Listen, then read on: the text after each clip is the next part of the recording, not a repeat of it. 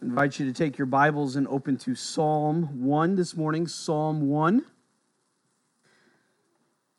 We concluded last week our look at Christmas in the Old Testament as we looked at several well known uh, Old Testament prophecies and passages concerning the birth of Christ. And before we jump back into the Gospel of Mark, which we are on uh, on the home stretch in, we're going to have a couple weeks here uh, in the beginning of the book of Psalms. So we're going to look at Psalm 1 this week and then Psalm 2 next week. They are actually companion psalms. Um, many uh, scholars believe that this was actually one psalm at one point and it has been cut in half. Uh, but we see a lot of the same themes and a lot of the same words used together. Uh, and they work together kind of as a preface or an introduction to the book of Psalms. So we'll be looking at Psalm 1 and Psalm 2 this week and next. Before we pray, just want to encourage you uh, as the new year starts uh, to, it's a great opportunity to reset and refocus. You know, nothing really magical happened from December 31st to January 1st, right? It's the day just changed, the year changed. But it is a good opportunity for us to think and to reset and to refocus. Uh, it's good to have those times in our lives, and this is a natural one. So uh, perhaps you've been wavering in your time in the Word or wanting to get into reading the Bible more, it's a great opportunity to set that, that kind of reset and do that. There's several Bible reading schedules in the back. Uh, there's three different ones uh, that just kind of have a little different emphasis or a little different approach. So pick one of those up. Um, there's nothing magical about reading through the Bible in a year. It's great. I think everybody should do it at some point. But what's more important than reading through the Bible in a year is just reading the Bible. Uh, so if you take just the New Testament and read through the New Testament this year, or say, I'm just going to do the Gospels, or maybe just Psalms and Proverbs, or the first five books, uh, the emphasis we want is for you to be in the Word, because that's what God uses to change us. Uh, the living Word is expressed through the written Word to reveal to us God's will for us and how He wants us to live in the plan of redemption. So please grab something in the back if that reading schedule will be a tool. Otherwise, uh, let's start off the year in the right foot, like we're going to be doing now in God's Word. So let's pray together. Father, we thank you for the opportunity to be here and to worship you. Lord, I pray as we come to your Word this morning that we would humbly submit ourselves to it. This is not man's idea. This is not a collection of wisdom that's been gathered together from different sources throughout the years, but rather it's your divine revelation. It's you revealing yourself to us and your will and your plan to us. And Lord, the history of redemption from the fall to calling out a people to seeing them failing, but yet you, Lord, staying faithful and sending your own Son to redeem not only Israel, Lord, but anyone who would put their faith and trust in Jesus Christ. Lord, we thank you for the hope that we have in him. Lord, I pray that we be challenged and encouraged by your word this morning. We pray in your son's name. Amen. If you have your Bible open to Psalm 1, it's on page 448 in the Pew Bible. I'll read Psalm 1 for us this morning. Psalm 1. Blessed is the man who walks not in the counsel of the wicked, nor stands in the way of sinners, nor sits in the seat of scoffers. But his delight is in the law of the Lord and on his law he meditates day and night. He is like a tree planted by streams of water that yields its fruit in its season, and its leaf does not wither. In all that he does, he prospers. The wicked are not so, but are like the chaff that the wind drives away. Therefore, the wicked will not stand in the judgment, nor sinners in the congregation of the righteous, for the Lord knows the way of the righteous but the way of the wicked will perish. A new year, opportunity to reset, to start over. Perhaps some of you have written down your resolutions already. Some of you have might have already failed in one or two of your resolutions already, right? As you think of a, a new year and your pattern of life and things that maybe you want to change or get better at, I think this is a good start for us because it's a reminder for us of where we set our heart, where we set our affections, what we delight in, and how that affects so much of how we live our lives. the things that we put in our minds, the people that we spend time with, the, the activity of our hands reveals much about where our delight and our affections are.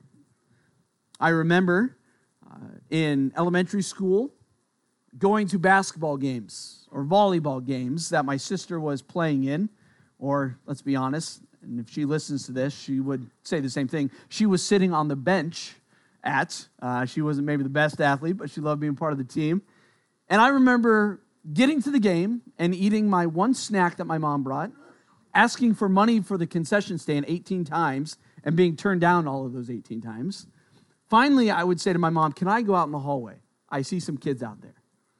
And the first question that she would always ask me is, Well, what kids? Who's out there? What are they doing? Now, why did she ask that?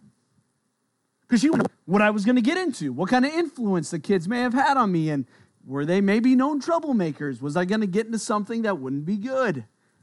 Because where I was going or wanted to be, I would have been affected by the people around me, by the kids around me, and I might have affected them, but who I was surrounding myself with may not have been the best.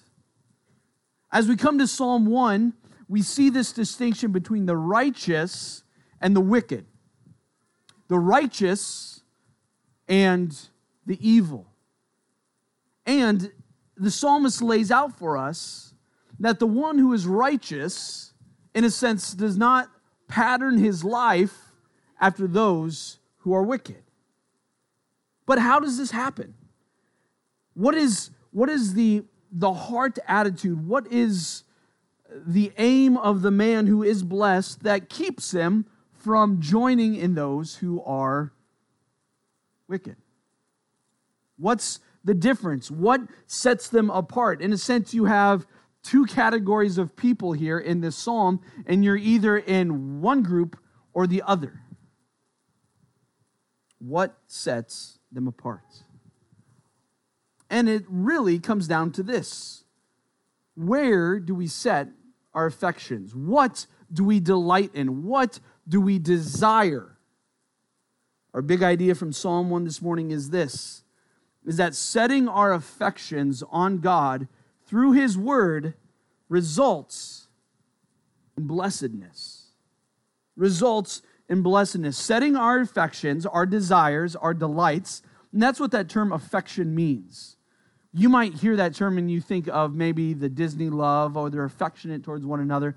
But affection is a term that's used by theologians and writers in the church through the, the centuries to describe what you want, what you desire, what you delight in. So, setting our affections, our desires, our motives, our motivations on something, setting our affections on God, not just on God, but on God through His revealed word results in being parts of those who are righteous, those who are blessed, we will see here. But how do we know that we have set our affections on God through His Word? Psalm 1 gives us three evidence that we are delighting in God and His Word. And the contrast is stark. These things that the righteous do versus the result of those who are wicked. It's in where we place our affections, what we delight in. And when we delight in God's word, we see the results. So we're going to look together here at these six verses and see three evidences that we have set our affections on God through his word, and in a sense have become that blessed man. That blessed man.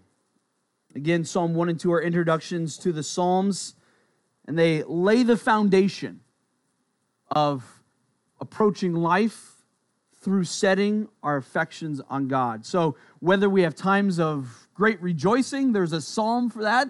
If there's a time when you are down in the dumps and you think God is nowhere near to you and that you hate life, there's a psalm for you in that as well. Because they speak to the whole range of human emotion and human experience. But it all stems from these first two psalms where we set our affection. So, first off, our first point we know, we have evidence that we have set our affection on God through His Word because we heed truth. We heed truth. The beginning of Psalm 1 introduces this man.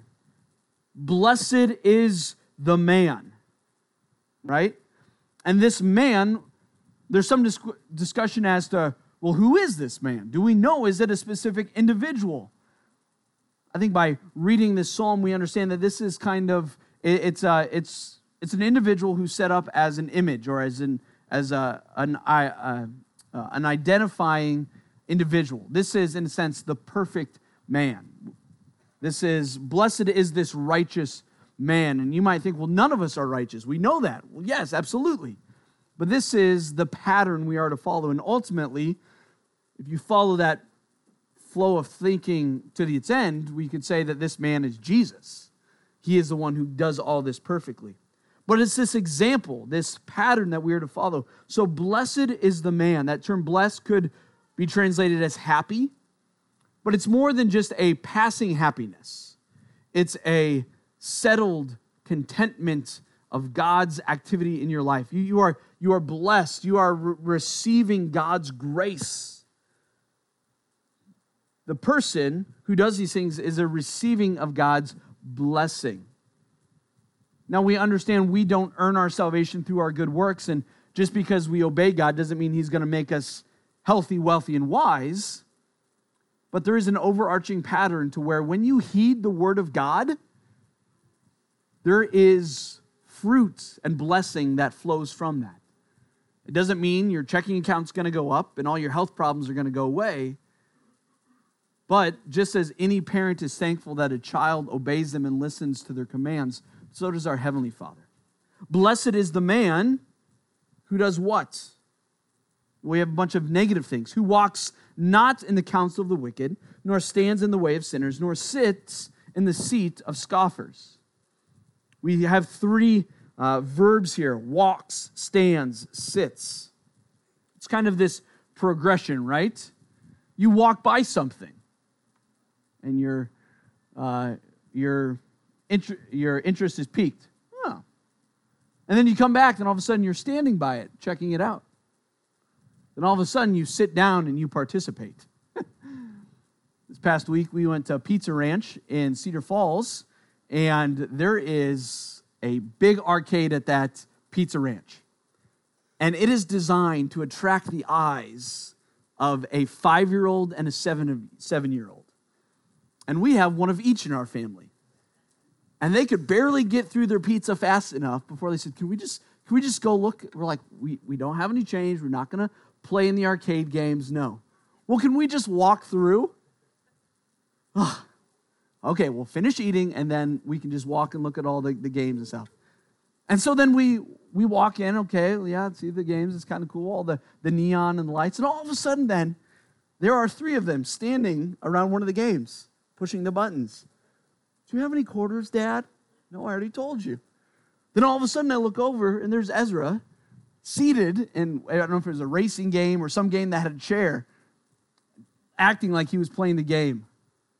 And it was it was amazing. It was like here's a perfect illustration of Psalm 1. Can we just go see it? Well, I'm just looking now. I'm just standing by it. And all of a sudden I look over and they're seated there in the chair trying to play the game.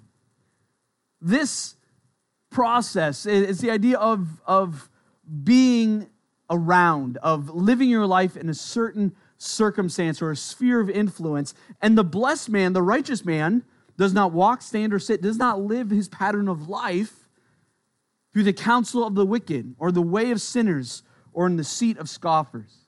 These are all synonyms wicked, sinner, scoffer. They are people set against God's truth. And we see that the man who is, who is righteous or who's blessed does not associate, does not listen, does not heed, does not follow the pattern of these individuals. Rather, verse 2, his delight is in the law of the Lord. He heeds the truth of the word of God. Verse 2 But his delight is in the law of the Lord. This could refer to the Torah, the first five books, or maybe the Ten Commandments. But as we look back, we can understand and associate this with all of God's word. The blessed man, the righteous man, delights in the Word of God. He heeds the truth of God's Word. He doesn't listen to sinners, to the wicked, to the scoffers who mock God and His Word. But His delight, His desire, His affection is on the Word of God. And we see this played out then on the fact that He meditates day and night. On His law, He meditates day and night. That word meditates, you might have heard it as the of, of chewing over and over again, like a cow chews the cud. Literally, it's, uh, it's an animalistic mumbling. It's like somebody who walks around constantly, uh, always, you know, talking about something, like kind of like a crazy person. Uh, my mom would do that. She'd be up in the kitchen, mumbling, talking to herself. She's going to listen to this. I'll probably get a text this afternoon from her. Uh, but we always called her crazy because she's talking to herself again and again. And it's like, who's in there with you? No one. but that's the idea of this word meditate. It's this constant uh, thinking over and talking about and rehearsing again and again. And so the righteous man delights in the word of God, and he does this by continually rehearsing the truth of God and his word to himself.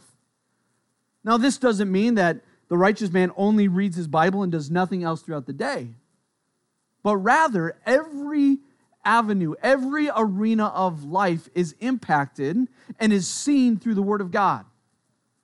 So, delighting in the Word of God means that when you spend time with family, you meditate on God's Word and, okay, how, how does, how does God's Word call me to interact with my family? Or maybe you're on your way to work and you're meditating on God's Word, saying, Lord, help me to do a a good job today that brings you honor and glory. Lord, how can I redeem the time at work to speak to my coworkers about the gospel? We see God's influence and impact in every arena of life when we meditate on God's word and we listen to his truth.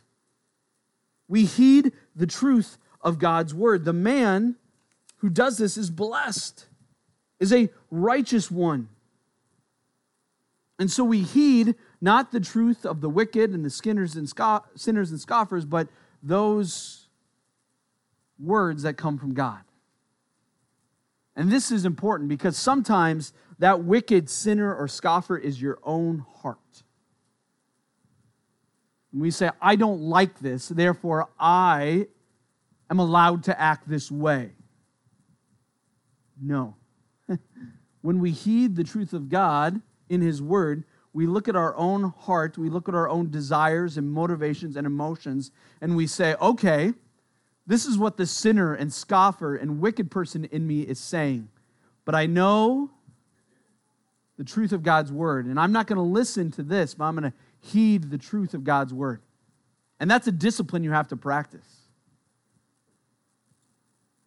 When you are treated a certain way and you feel like you have the right to be mean or angry back to that person. We are listening to the sinner and the scoffer and the wicked. We're not heeding the truth of God's word. When something is hard or difficult and we say, Well, I feel justified in acting this way, and that way is contrary to God's word, we're listening to the sinner and the scoffer and the wicked. But the righteous man, the man who's blessed, takes those thoughts and brings them under control by the Word of God. We heed it, we delight in it, we meditate on it. And though our sinful flesh says, No, I want to act this way, we say, No, through the help of the Holy Spirit, I'm going to respond this way with the truth of God and His Word. We see the difference. This delight continues to grow as we meditate again and again on the Word of God. It's a taste that you acquire, it's constantly on your lips. Have you ever done something that you didn't like? or weren't uh, particularly fond of, and then the more you did it, the more you liked it? That's anybody who's ever drank coffee. Nobody drinks their first cup of coffee and says, This is the most amazing thing in the world. No, that's like after like your thousandth cup of coffee.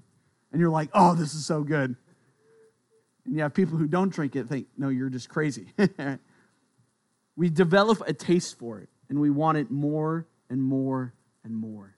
Same thing with the Word of God. Blessed is the man who doesn't follow the way of the wicked and the sinner and the scoffer and heed their truth, but who meditates on the word of God and delights in it. When we heed truth, it's an evidence that we have set our affection upon God and not upon the wickedness of the world. Secondly, we have set our affections on God through his word when we bear fruit. Verse 2 the psalmist continues and he continues this contrast. He is like a tree planted by streams of water that yields its fruit in its season, and its leaf does not wither. In all that he does, he prospers. So, this is an imagery of a tree. Pastor James and I recently read a book, and uh, it's uh, the author is a fan of being outside and enjoying creation, and he talks about trees a lot and different trees that he remembers from when he was young until he's old. And some of you might have a tree like that at grandma or grandpa's place that always had the tree swing, or the tree that you used to climb, or the tree that you carved your initials in with your sweetheart, you know. But a tree is something that we are all aware of. And you can tell the tree is healthy by when its leaves come out. They are full and green. And it bears fruit, whether it's nuts or fruit itself. A tree planted by streams of water would have adequate nutrients. It would have the water it needs and the, the resources in the ground, that it would be a healthy, vibrant tree. And it's healthy not only because it's planted by the streams, but it yields fruit in its season. It yields fruit in its season, and its leaf does not wither. It's not affected by drought. It's not affected by uh, by circumstances that are difficult, but rather it is healthy and vibrant and green. I'm sure that comes to our minds. And then he throws in this phrase, in all that he does, he prospers. The he here is this man who is blessed. He is like a tree. He's like a healthy, vibrant, living organism that does what it's supposed to do to bear fruit, to propagate itself. And here he says, in all that he does, in every way of life, he prospers. Now, some could take this verse or part of this verse and say, well, if you have truly heeding and listening to the word of God, you're going to prosper in whatever you do. That's called the prosperity gospel. And that is a false teaching. That says that if you truly follow Jesus Christ, no matter what you want, no matter what you do, God is going to give you abundant prosperity through it. So if you are poor and you want to be rich, well, you just need to improve your faith. If you own a small business and it's not doing well, it's because your relationship with Jesus Christ isn't as good as it should be. You have difficult relationships in your life, well, it's because your, your faith is lacking. All that puts the emphasis upon man and is contrary to God's word, the, the, uh, the whole of God's word. But what is the author saying here? He's saying here is that he prospers as a tree does, that it follows the proper course of creation. That as we are created in God's image, we prosper. And how do we prosper? We prosper by bringing glory to God. How do you know that you are a faithful, fruitful Christian? You bring glory to God through whatever arena or avenue of life that that involves. And sometimes that means bringing glory to God when life is hard and relationships are difficult and things are lacking. Or it means that you bring glory to God when things are great. Hopefully your minds go to Philippians 4 and Paul, he says, I've, you know, I've been uh, how to abound and be brought low in any and every circumstance. I can do all things. I can give God glory because of Jesus Christ. This person is like a tree who bears fruit. And what is this fruit? It's, it's bringing glory to God of honoring him, we bear fruits. But the contrast is stark in verse 4. The wicked are not so, but are like chaff that the wind drives away. It's empty, it's dead, it's extra. You, you winnow it out. It's really not good for anything. You throw it up in the air so the wind blows it away. Right? It's stuff that you don't want. Growing up, we lived a couple blocks from the grain elevator in our small town. And when it was harvest season and they'd be bringing grain in to dry, there would be this accumulation of, of chaff basically in the streets. My dad always called them bees wings. Uh, from, from the corn and the beans, and, and they would just gather because of, of the way that the wind, it would blow it down the, the road to our house, and it would, it would gather up. And I would try and light it on fire, you know, things like that. Um, that maybe probably wasn't the wisest thing, but uh, it was just this, this dust, this extra that was just blown off. It had no purpose, it was dead. And this is what the wicked are like. The righteous man who sets his affection upon God is like a tree that has everything that it needs, that follows the course of creation, that bears fruit, that prospers, and brings glory to its creator. Where the wicked are like chaff that the wind just drives away, worthless. We bear fruit. When we set our affections upon God through his word, we bear fruit. First and foremost, the fruit of the Spirit from Galatians 5. Ask someone close to you, do you see these things in me? And list off the fruit of the Spirit. Maybe there's one or two that might be lacking in your cluster of fruit. Lord, help me to be more patient, to be more kind, to be more gentle. Or perhaps that is one of your strengths, and it's a very clear indication that you've set your affections upon the Lord, for you are demonstrating this fruit. This imagery of a tree and a growing thing is used by Jesus several times. In John 15, he says, I am the vine, you are the branches. Apart from me, you can do nothing. You can do nothing. Again, we see when we heed truth and when we bear fruit, we demonstrate that we have set our affections upon God and His Word. And this imagery of a tree and this stream, let me ask you this question Do people come to you for refreshment and encouragement? Or do you suck the life out of people? I think we can all think of people that fit either of those descriptions. Somebody who's just a life giver, who speaks the word of God, who's an encouragement, who brings life in a sense. Or somebody who, no matter how many times you're around them, they just bring you down and they zap your energy. And they they just they have an outlook upon life which is not set upon god and his word. Are you one of those by chance? You need to reset your affections to where you seek to be a tree that bears fruit to bring glory to god by encouraging others.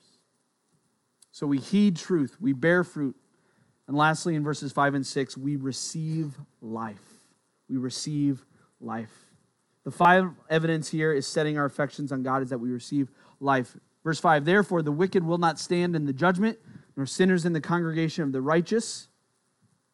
For the Lord knows the way of the righteous, but the way of the wicked will perish. This is the ultimate end of these two individuals the wicked and the righteous. The wicked will be judged, they will be they will perish. Verse 6 says, They will not stand in judgment, nor sinners in the congregation of the righteous. It's the idea that as Christ returns and, and calls for his own, they are not found in that group.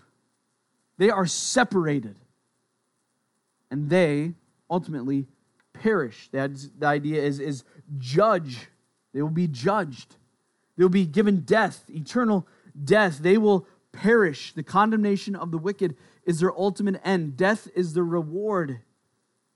And I think that's important because as we read Psalm 1 and we think, okay, this is the way of the righteous, the way of the blessed man, and the way of the wicked, but I look at the world and I see a lot of wicked people who have it a lot better off than me. Right?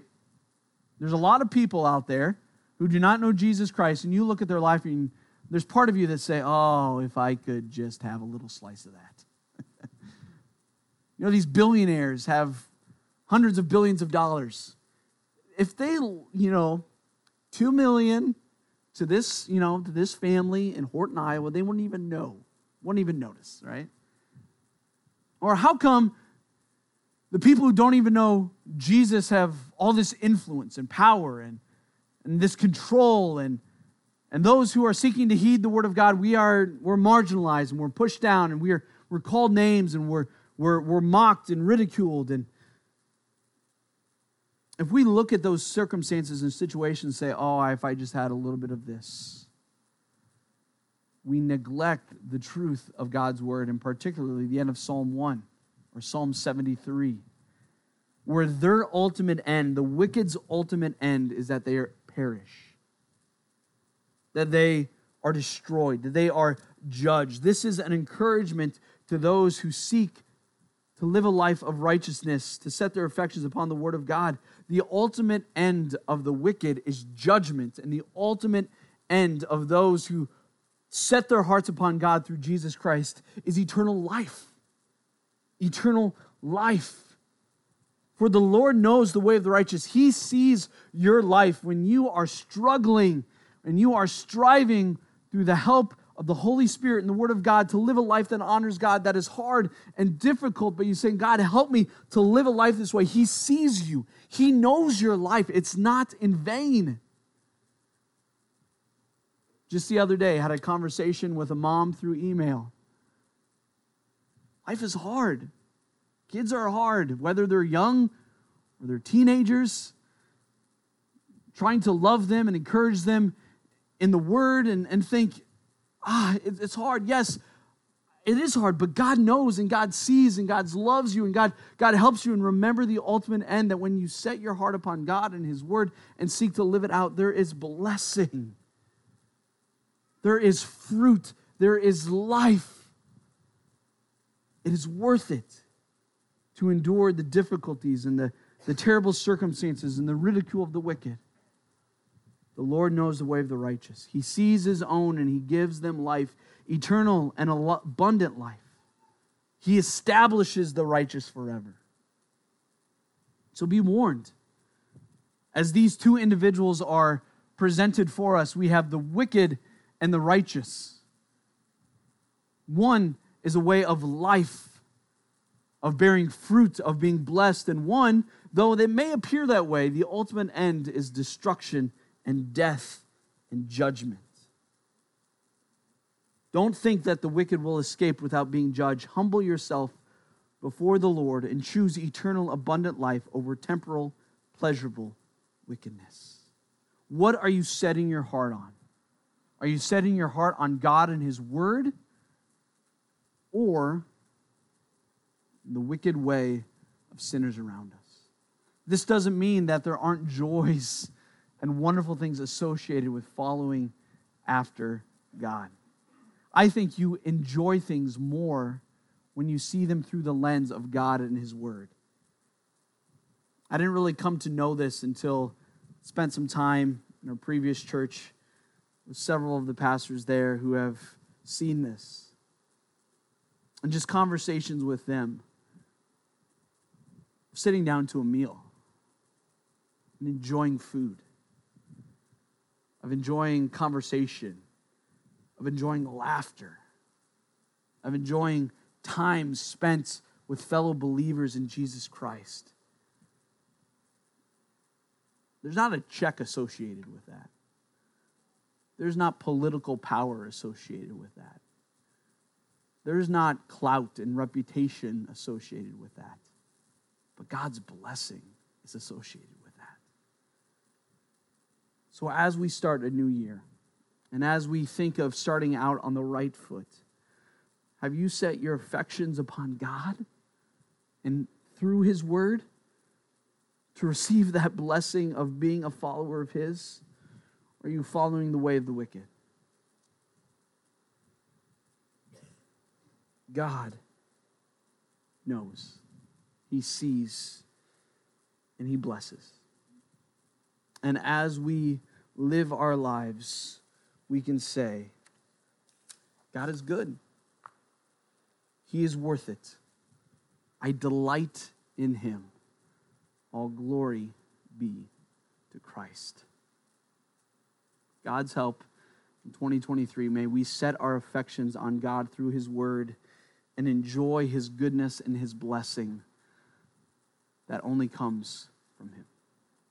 Father, we thank you for the opportunity to look at your word this morning and to remind ourselves of, Lord, that through your word, through delighting in you and who you are, Lord, that there is blessing. It may not look as the world would think of blessing, or even as maybe we anticipate.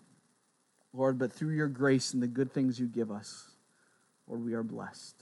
Not because we deserve it, not because it's something that we manufacture, but because of who you are, Lord, and how you call us to live for you. Lord, we love you. We pray this in your Son's name. Amen.